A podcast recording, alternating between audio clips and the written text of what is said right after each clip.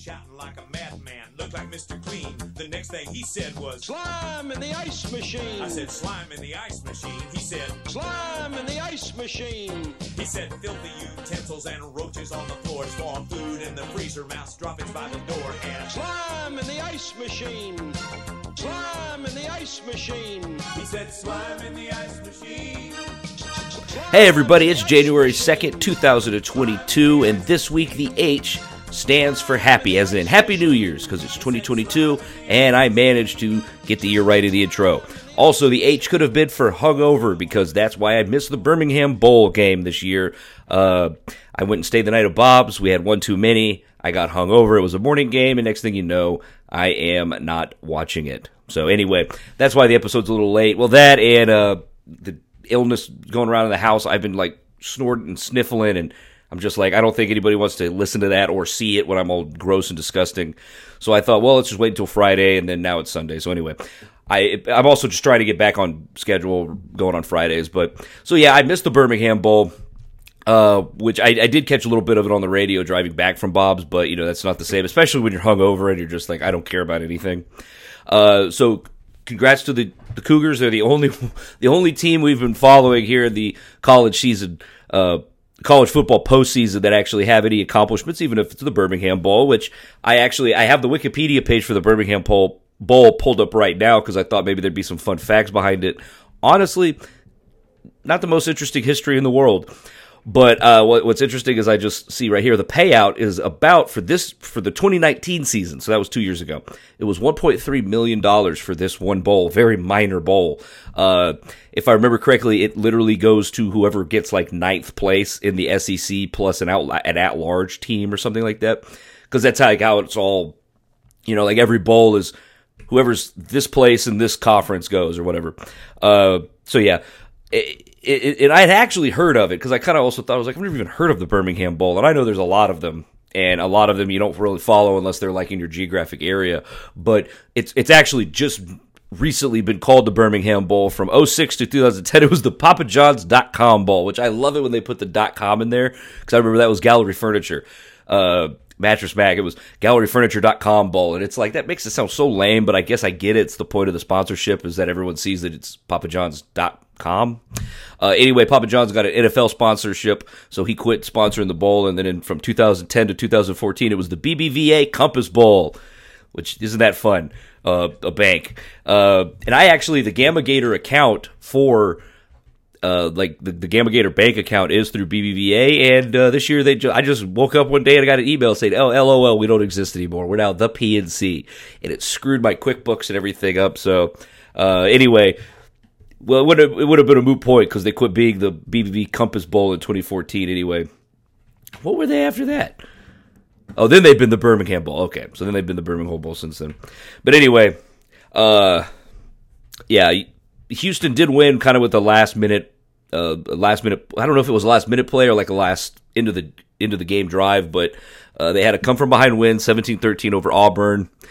Uh, now, while we're on the topic of college football, or yeah, college football, I want to talk about the college football playoffs because yesterday I wanted to wait just in the extreme off chance that something an upset happened with the college football playoffs, which kind of everybody was predicting that Alabama and Georgia would respectively steamroll their opponents, and then we'd be stuck with another SEC championship game. Uh, that's pretty much what happened. I was rooting for Cincinnati. Uh, kind of the it is what it is, and I, I think that. It, a lot of people are saying, well, it's not fair to the other teams that technically would have been like more deserving than Cincinnati because Cincinnati's been like trying, you know, Cincinnati's one of these teams like Utah or UCF where they have a really good record, but they just can't ever get over the strength of schedule thing.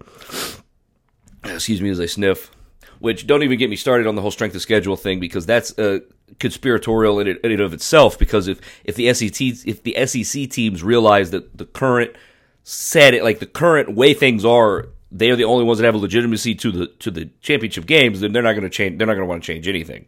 But anyway, because uh, what I'm getting at is like, is how is Cincinnati supposed to make their schedule any harder? Nobody's going to want to play them because it's Cincinnati. Even though Cincinnati was, fun fact, on my short list for grad school back when I was an undergrad. Uh, but then I decided not to go to grad school. But then I did. But then I stayed local. So anyway, uh, it's going to be Alabama, Georgia. it's kind of a bummer because I looked it up. Literally every single college football national championship game since the playoffs started, which so you know that's less than ten years, but still it's like eight or nine games now. Every single one of them has involved either Alabama, Clemson, or Ohio State, and some of them were Alabama's versus Clemson. So meaning that when the college football season starts, now in theory, it's supposed to be this kind of like when the when the first game of the season starts, everybody's on a level playing field, everybody's zero and zero, everybody's got the same, in theory, chance of eventually making it to, you know, the championship or what have you. But when you look at it statistically, it's more like when the season starts, Ohio State, Clemson, and Alabama have a 50% chance amongst themselves that one of the three of them will make it, and then the rest of everybody else. And then, even then, if you go, it's usually the same people. It's your Notre Dames and your Oklahomas and you know, and, and they don't even win, you know. So college football playoffs have been one of the one of the few things that have been like I really wanted them, but now that we have them, it's kind of even more dull than it used to be. So I'm glad to see they're going to expand it. Uh, they had a really good like working plan with like 12 teams and kind of like Notre Dame was barred from being anything better than the fifth seed because of their conference, but I think that all got thrown out. So anyway, uh, while we're on the topic of football, not much to talk about with the Texans because I'm recording this before the game. Today they're playing the 49ers. Next week is the season finale. They are playing the Titans. Still throwing me off with this 18 week game or 18 week season. Uh, I, I don't know what it was, but I felt something sacred about the 16 game schedule, even though before I was born it was a 14 game schedule, so that in and of itself isn't sacred but just something about seven. Is it because there's not like an eight and eight anymore? Like there's no way to be just a middle of the road team because if you're eight and eight, that means you know you're 500. So now it's like they've guaranteed there's you're going to have a winning record or a losing record unless you get a tie. Which so let's see, yeah, you could be eight eight and one, but that's essentially a losing record because it's a tie. Is it? Anyway, so what I'm going to do is actually this week to get us back on schedule for Friday. I am pre-recording an episode about the history of Houston hockey and the fu- the, the the the history of, of hockey in Houston and the future of hockey in Houston. And that's going to be dropping this Friday, the seventh. Uh, because of that, we're going to not talk about the Texans until the week after that. We're going to do kind of a season in a season wrap up because at this point they're they're they, they were eliminated for the playoffs a long time ago. So the season's pretty much over. So we'll just do a little wrap up. Uh, probably just talk about Roy Lopez. Maybe any any highlights. It was a real dud of a season, and uh, not much else to say about that. But anyway, let's see. Astros uh, lockout. Here's your lockout update. And there concludes your lockout update. I've stolen that from uh, some other people who cover the lockout because, especially right now, they've literally been on Christmas break. Like the league went on Christmas break they they told everybody like, hey, we're coming back like like the school like uh, January 3rd or whatever. So there's really there's been literally nothing to cover because they're not even negotiating. And like I said, the the point of this is it it has to come up to the wire because if they could solve all their problems in January, then there's no pressure on anything because you know the season is, is you know we got to get to the point where it's going to possibly interrupt spring training or the season opener for things to start to get juicy. We're not there yet, but I plug my usual the Baseball Together podcast, and this time actually, uh, let's see if you're listening to this on the second. Uh, I am going to be guest hosting on the Baseball Together podcast on January fourth. Uh, their one of their main hosts is like out of town for the holidays or something, so I'm filling in. I haven't recorded that yet. I'm recording that with them tomorrow night. So if you want to check me out on the Baseball Together podcast, please do that. Support those guys. They're good stuff. They do good stuff. Uh, also, one thing I forgot, when I was watching the Alabama Cincinnati game, I completely forgot that old Coach Buttchin is now the offensive coordinator for Alabama. Good for him. Uh, he'll get a ring this year, maybe. Uh, I think he's already got a, he he was with the Patriots before, so I think he's already got plenty of rings. But he replaced the Alabama offensive coordinator who went on to be the UT head coach. So it's just I, I guess I'm very tied in with former offensive coordinators for Alabama. Uh, and then I'm as I'm recording this, I'm forgetting the coach of UT's name. I know it sounds like he's a mob boss or a villain or something. It's like or a medicine. It's like sciatica or something. No, that's a nerve disorder. Anyway, moving on. Uh, the Rockets. Uh, Rockets are bottom of the West. Uh, what's fu- what's crazy though is the the you know that little hot streak they had. It was an anomaly, yeah, and and then also basketball's kind of whack right now because like so many players are out with COVID and all that. It's also uh pre. Well, I guess where we at? Yeah, it's January now. Saying it's starting to be where they're taking it. You know, the teams are going to start taking it more seriously. We're getting closer and closer to the All Star break. Um, the only thing with the Rockets that I've really heard is uh, proposed trading John Wall for Westbrook to the Lakers because if you follow the Lakers and if you follow the Lakers in the past with LeBron, uh, he's going to bust that team up before the trade deadline because it ain't working. Uh, too many old men, uh, too many Chiefs, not enough Indians, and so he's going to bust that team up. But the thing is, is it's like uh, I, I think people just brought up the John Wall Westbrook thing because of the irony of it's like Westbrook with a big triangle right back to the Rockets. But we don't want him. What do we need him for? We're in a rebuild. That's the last thing we need is a ball hog. Sure, he's a triple double machine and all that. Yeah, he's a triple double machine because he doesn't pass the rock or anything. But why would we want that? What is that going to accomplish? Uh, so, but other than that, the only thing I thought is, is is crazy is that technically, technically we're still in contention for the play-in tournament. Here, let me pull up the standings. Where are they? Blah blah blah blah blah. Western. See, as of right now, the Rockets are 15th in the West. Well, the the the Kings are 10th in the West, so they've technically got that play-in spot on the for the Western Conference. They're 15 and 22. We're only five games behind being in the play-in. And then if you go all the way up to the eighth seed, it's 17. We're only seven games behind. Now that's that's a lot of games, but look at the streak we just had. Rockets are far from from out of this. And so uh, I think we'll have a better idea probably as we get closer to the All Star break exactly how that's going to go. But uh, we could have a chance at maybe a little play in. Now, are we going to make it further? If we make it to the play in, are we going to make it out of the play in? Probably not. Would we deserve to? Probably not. But hey, that's progress. It's it's it's it's growing. So as long as we don't add Westbrook to the equation and ruin everything, uh, that should be good. So Let's see. College basketball updates. Sam Houston State is six and eight. I might be going to a game of theirs this semester. Uh, I live right down the road from the stadium, and I found out that like courtside seats are like seven dollars. So I might be just popping over there on a day. Now they play some. They they play some whack teams. Uh, but the other day they had UT in there. I was kicking myself because I was like, ah, crap. I could have gone and watched UT play Sam Houston at Sam Houston in my neighborhood. And I just didn't know what was happening. Uh, anyway, U of H is sitting. U of H and UT are both 11 and two. Houston is ranked 12 and Texas is ranked 17th.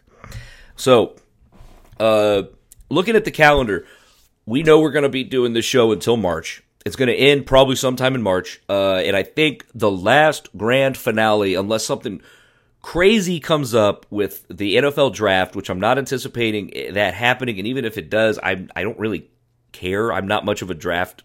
I don't really follow the draft very much. Probably going to end the show in March, and I think we might make March Madness like the grand finale. So it looks like we will at least have two good teams to follow through that tournament. Uh, you know, and I'm going to open the net to as to as many as I can. So it's like a really it's a big hoop to do.